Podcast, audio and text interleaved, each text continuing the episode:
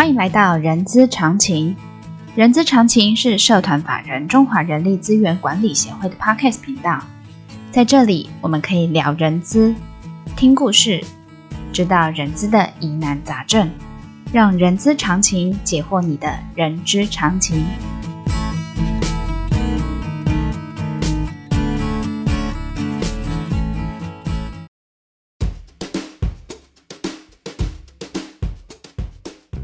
最近呢，随着疫情中心的一些呃讯息的一些公布，心情上上下下。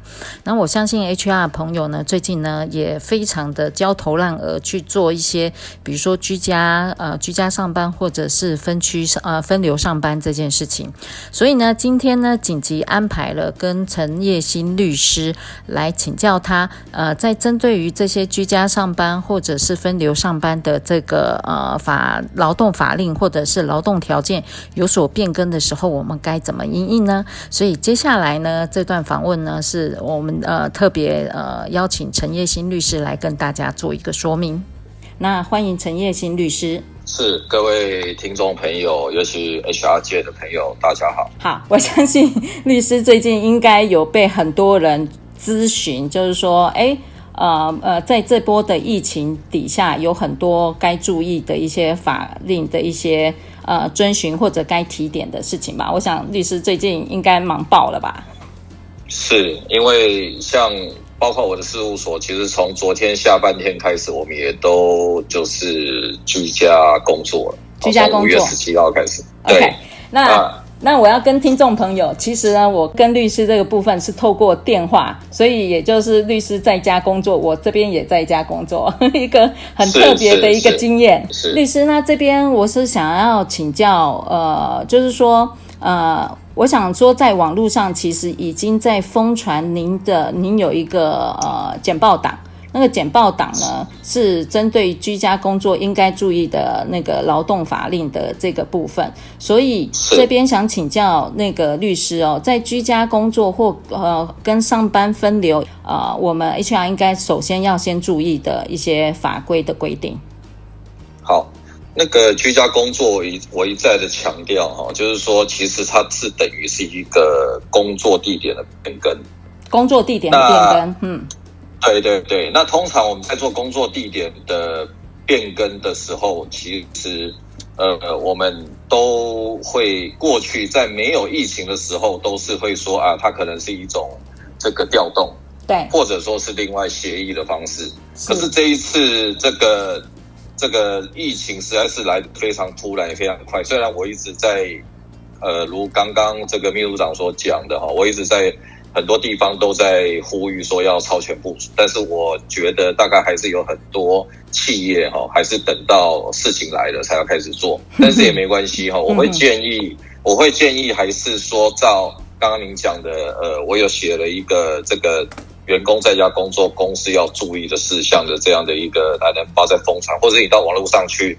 Google 的名字跟居家工作，其实也找得到这个文章，然后我就想到说，这个还是要纳入劳动法令的议题。那我简单讲就是说，呃，如果要居家工作的话，我会建议公司还是要直接把哪一些员工他是要居家工作的，先把它给圈出来。嗯，哦，说或者说如果是全员的话也没有关系，那就是说他适用的范围先把它给界定出来。那界定出来之后就发布一个公告，甚至严谨一点，是不是就用一个 email，或者说。如果同仁都还在办公室，当然大家就用协议、用签认的方式，就说，哎，从某一天开始到什么时候？比如说，像最近这一波，也许是到五月二十八号，就是中央的疫情这个指挥中心所规定的这个这一段时间都是 work from home，把这个时间跟地点都界定清楚。嗯哼，那我觉得这样是比较可以免除争议的方式。对，OK，那这样子工时的认定跟工资的认定呢？对，这个就是我接下来要讲的。其实我觉得居家工作有三大重点啊。嗯、哼哼我想这个虽然是 podcast，但是如果这个听众朋友你认真一点的话，你可以稍微做一点笔记。我认为第一个，它工时记录还是要有的。嗯哼。只是说，因为它毕竟是居家工作，不在你的办公场域，所以你也没有办法去这个管控它。嗯。那我建议就是说，在那个你居家工作发布的办法里面，就特别跟同仁约定说。你如果没有特别来申报，你有另外的延长工时，就是所谓的加班的话，我都会当做你正常的出缺勤。嗯，我想这个是在劳动部的那个，就是劳工在工作场所外的工作时间认定的这个指导原则，也容许这么做，可以事先用约定的方式。嗯。那另外，也许有些公司更严谨，是会设计一些表格让同仁去填那个工作日志，他总是要去填说，我今天。主管交代你做哪些事情，你在什么时间都把它完成了，好、嗯，然后准时上下班。嗯、我觉得这样是更好，这样是更好。那因为这样子其实才能够在这个劳工不在你的工作场域，可是你依然有一个方式可以去很清楚的区分，他到底哪一段时间到哪一段时间内是属于上班时间，那哪一段时间是属于他的休息时间，甚至他已经是上班前或下班后的时间。嗯、这个其实是一个风险区。切分的概念了，好，否则上班时间发生的任何的，比如说他的一些伤害，或是工，或是一些不适，都有可能被认定为是职灾。嗯哼。可是如果是工作时间外的，大概一般就不会构成职灾。对，大概这个是第一件要注意的。第二件事情是您讲的工资哈。嗯。我觉得，因为很多公司其实它的工资里面会有很多的津贴奖金。对。那例如说，像这一段期间，大家就 work from home。可能首当其冲的就是，那那些业务业绩奖金，你要怎么样去算，怎么样去认定？对，会不会公司这个部部分其实业务都已经停摆，都没有办法继续进行了？那这个部分可能要妥为约定。第二个，有很多公司是有提供这个员工有通勤的津贴，哦，嗯、那这个部分因为现在在家工作了，还需要通勤的津贴吗？那这个部分如果要取消或是做一些转换的话，可能也最好就在那个协议里面把它给讲清楚哦。哦，我起码你做个公告。那第三个，其实居家工作虽然少了通勤的花费，哎，其实它可能会有其他另外你没有想到的增加花费哦。嗯，你比如说，呃，他本来在家里，其实因为他不常在家，所以他没有装宽频，没有装上网。哎，他现在因为这个需求，他可能要去上网哦。嗯那本来他手机也许他的那个讯号上网，也许他也不是吃到饱的，因为很多人可能在公司期间都用公司的网络在上网，就是回家就比较没有这个需求。那他因此要另外去订阅，这个部分增加的费用到底要要不要公司来负担？嗯，我认为这个部分可能要要把这相关的通讯费用，乃至于呃有的公司如果没有提供他，比如说像笔记型电脑或是一些软体。那因此，你肯定要他自己去采买，这个要不要认列他的工具费用？嗯，那这工具费用要怎么样去去做负担的约定？我建议在这里也要把它给弄清楚。嗯、那也许就是我们具体的讲，把刚刚讲的通勤津贴把它挪来补这个部分，但是我们名目把它变更一下，我觉得这样比较不会有争议。嗯，对。那第三点很重要的就是关于治安跟保密的需求。因为毕竟他已经是 work from home 哈，嗯哼，我认为这个部分其实雇主最在意的是根本他不在你的工作场域，所以他没有办法去保证他这个远端登录治安的部分，还有如果有一些工作牵涉到营业秘密的，好，嗯，那他的账号密码一定要有一个很严格的去把它约定清楚，就是说他的账密绝对不可以交给他自己以外的其他人去使用，哎。哦，我想这种事情在公司内部都很好处理。可是你现在已经开放他远端登录、远端工作，嗯，我认为这个部分可能只是用 IT 的手段会有所不足了，因为你根本不知道他在家里是谁在操作这台电脑，谁在登录的。对，对，对，对，所以一定要用法律的手段去跟他警告这个严厉的后果，就是包括如果他符合营业秘密最严重的有刑责，最好有这样的一个保密协定，把它给弄清楚。所以我同。总结一下，就是居家工作，可能工时记录还是要有，嗯，然后那个工资还有各项津贴奖金的转换要妥为约定，然后再来就是治安保密的协议，一定要把它给定好。嗯，好。对，律师，你刚才有讲到，就是那个呃，就是呃，要圈起来，有哪些要居家，有哪些要上呃在公司嘛？那万一呃被指派的员工他不愿意接受分流或分区上班的话？那该怎么办呢？好，我认为这个时候哈，嗯，呃，这个问题就会比较棘手。嗯，那呃，一般我听到的都是呃，有的员工就不愿意变更他的工作地点了。对，哦，那对，就是比如说本来在 A 地工作，嗯，那后来公司因为因应这个疫情，就把他给分流，叫他去 B 地。那他因此可能通勤的距离就要比较远，或者说跟他原来上下班的动线不一样，一样他就不大愿意。对对，那我认为这件事情当然可以协调，如果可以换就去换，不行的话，我认为这个时候可能企业可以拿出那个中央的疫情指挥中心，其实他早在去年三月。就有定了一个叫做企业因应严重特殊传染性肺炎，就 COVID-19 的疫情持续营运指引。其实它这里面就强烈建议企业，如果在呃我们台湾已经发生的持续性广泛性社区传播的时候，它有建议企业的应用策略，其中就有包括容许工，就是员工是在家工作跟分流工作的部分，跟异地办公。嗯，好。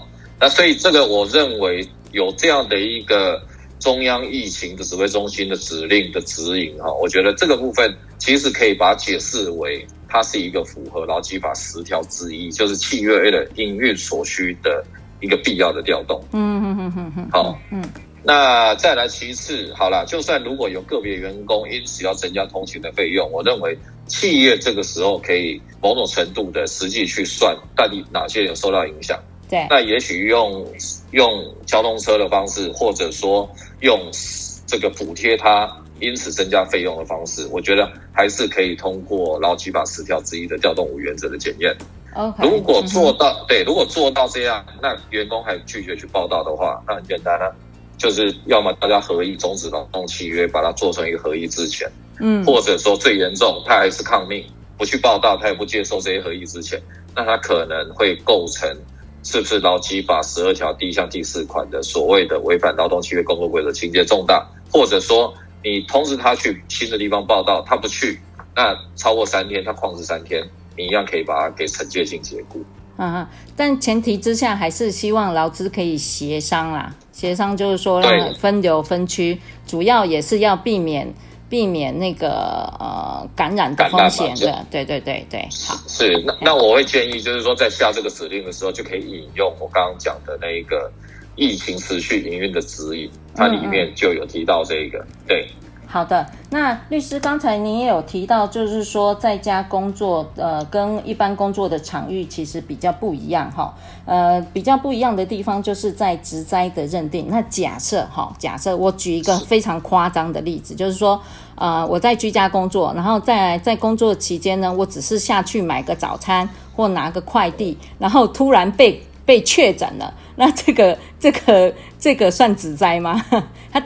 哦，这个这个是一个好，这个是一个好问题哦。我认为这个问题其实，呃，其实最后会变成是医学鉴定的问题。为什么呢？如果他是，如果他是工作时间哦，确实有很大的。就如果他后来被证实，他就是在他虽然是居家工作，可是在工作期间感染的，我认为是有很大的可能性是被认定为是职灾。但是如果如你所说的，他是出去吃个饭，嗯，或者说他下去下楼去拿一个，比如说快递，他订的某一个东西，对，好啦，那比如说以后者为例了哈，他订一个东西，他下去拿，那我们接下来就会追问，请问他订的是什么东西？如果他是因为，比如说是公司快递来的文件，他下去签收，就后来事后发现，可能是那个快递员，他就是染疫者，然后就是传染给他，对，我认为这个情况就是职灾。可是如果不是，是他自己上网去网购买了一个自己的东西要下去拿，虽然也是上班时间，可是如果他也承认他就是去拿自己的东西去染疫的，我觉得这跟上班时间去做私事，然后呢，呃，因此得到某一种疾病，嗯，这应该不会被认为是职灾。那如果是吃饭的话，那我想一般应该是休息时间才吃饭嘛。我想工作时间你就把它想象在办公室，也不允许你。工作时间随意去用餐啊，一定是到休息时间才有嘛。对。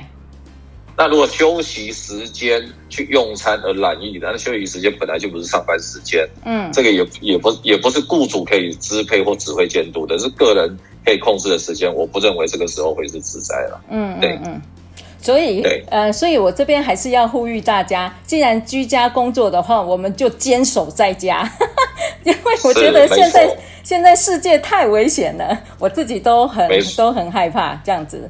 没错，因为我们在跟看不见的敌人作战嘛，他就漂浮在空气中啊！你只要跟人有接触，每一个都是危险的感染源。对，律师你讲的真好，我们真的是跟看不见的敌人在作战。律师，那我们这边还有没有什么？呃，您这这一阵子被咨询问的最多，或者是我们另外要提醒 HR 的部分？呃，大概有几个重点哦。第一个，因为大家也看到教育部的动作很快，包括双北市政府都让。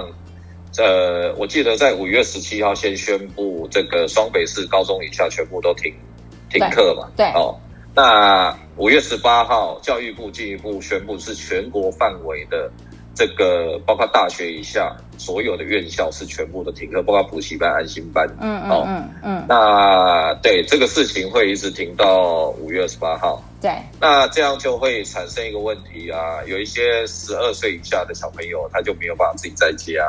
哦，那有一些家长比较小心的，也许包括国中以上的，他也觉得他们自己在家可能也没有人照顾，没有人准备餐点等等，嗯，也不是很安全，嗯，那就产生说，那到底要请什么假的问题。好，那这个部分其实呃，这个主管机关包括劳动部跟这个中央疫情的流行指挥中心都一直说，这个时候可以请防疫照顾假。嗯，那但但是其实。那个所谓防疫条例第三条的第二的第这个第三项后段，它规定的是说，是照顾生活不能自理的受隔离检疫者而请假者，这个才叫做防疫照顾假。嗯，那现在看起来主管机关有把它扩大解释了，因为这些小朋友并不是受隔离者或检疫者。对，好，但是因为毕竟是非常时期，大家就。没有再拘泥这个事情，嗯，那我认为 HR 的朋友就是第一个，你们的公司的系统，我想应该早就都有开了，但是我还是这个这个提醒一下，就是价别一定要一个防疫隔离假跟防疫照顾假，如果之前没有的，一定要这个单位，嗯，不管你是纸本还是电脑系统，嗯，那第二个就是请这种假呢，大家接下来就会问的，那到底可不可以？呃，就是说要不要给薪？对，那这个部分是怎样？因为这个不可。归责于雇主啦，要不要给薪都是到底跟他工作有没有关系，可不可归责于雇主？你就这样去判断就好。那这个是教育部的命令，嗯，哦，所以这个可以不给薪，但是你要记得，如果贵公司是薪资系统是有设计全勤奖金的话，不能因为请这种假而扣发全勤奖金。嗯嗯，哦，嗯，那其其他不利处分，你年底再算这个什么考绩啊、出勤的时候，也不能用这个去算，哦，这个要很注意。嗯嗯，对。对，然后因为它是防疫隔离假，所以就不能算入其他的事假啦，什么家庭照顾假的额度去算，它就另外拉出来一个一个一个假假期的额度了。嗯，对。哎，那律师，这是第一个被问到的。嗯嗯、好的，那第二个呃还有吗？还有还有就是我开我开始被问到减班休息的问题了，这就比较有一些业者就超前部署，就是超前部署减班休息。呃，啊，因为没办法，你比如说像那些律师，律师，律师，先等我一下。呃，我我想要先跟线上的听众朋友，什么叫减班休息？减班休息也就是我们早期说的无薪休假啦。哎，是没错，就无薪假。好，那律师不好意思打断您，您您请说。对，那大概像一些餐饮业啊，还有什么美发业啊，什么电影业啊，甚至有一些百货零售业。嗯其实他们干脆就直接关掉，因为根本没有人敢去嘛。对，哦，那呃就开始来问这些问题了哈、哦。那我想这个劳动部其实本来就有发布一个函释啦，哦，在去年，嗯、他就说如果因应这个肺炎的疫情的话，确实可以依循那个因应景气影响，劳雇双方协商减少工时应行注意事项，嗯，可以双方协商约定去。暂时缩减这个工工作时间。那比如说，以五月十八号、五月十七、十八号一直到这个二十八号都是这样的期间的话，确实也可以就这样去把它限定。但是要记得，它有一个原则，就是每个月的工资还是不得低于那个法定的基本工资。那现在是两万四嘛？嗯，对对。那这那很多 HR 朋友就又有一个 confuse，就是说。那如果说我还没有跟他协商这个放这个五薪假，他就先去请那个防疫照顾假。那防疫照顾假刚刚又讲了不给薪，对。那在这种情况之下，到底可不可以低于两万四？哦，嗯。那我跟各位讲，可以的，他可以用比例去缩减。哦，这样听懂吗？对对对，就是说，如果他的防疫照顾假，假设一个月的工作时间是三十天，对，那假设他是这个请这个这个防疫照顾假，假设他请了十天，那他就是。变成他的那个基本工资的比例就可以扣掉这十天，就扣掉三分之一，所以就变成他的减半休息之后就不能低于一万六，就是这个意思。哦，理解了。所以等于就是说，基本工资可以随着那个一那个防疫照顾假而去调整它的比例。那调整了之后，它的减班休息就不可以低于那个那个被调整后的那个薪资。对，没错。Okay, 然后第二个要注意的是，嗯、呃，劳动部这一个这这个这个这个注意事项也规定，哈、哦，实施期间不以三以不超过三个月为为原则啦。所以你那个减半休息、无薪假的时间，请不要超过三个月。那第三，如果有做这个事情的话，请记得去跟主管机关通报。哦，啊，这个因为可以线上通报嘛，现在都是大家尽可能不要实体这样，对。对，律师，你刚才说这个三个月，呃，有没有一种可能啊？我就我就想一种可能，比如说我两个月好了，然后再再再停一个，呃，就是再继续上班，然后再接下来减班休息，又再三个月，可以这样子吗？可以啊，但是每一次都要重新协议啊。哦，就要重新协议，啊哈哈哈哈。对啊，也要重新再去报各地的主管机关啊，嗯、也都还是要做。嗯哼哼，对。哦，所以对，在家那个应该是说防疫照顾假跟那个减班休息，其实，诶，因为 HR 其实应该也会多做一些这样子的一个呃考量或去注意这件这些事情啊。然后，那律师，那我们还有没有什么可以再提醒 HR 的呢？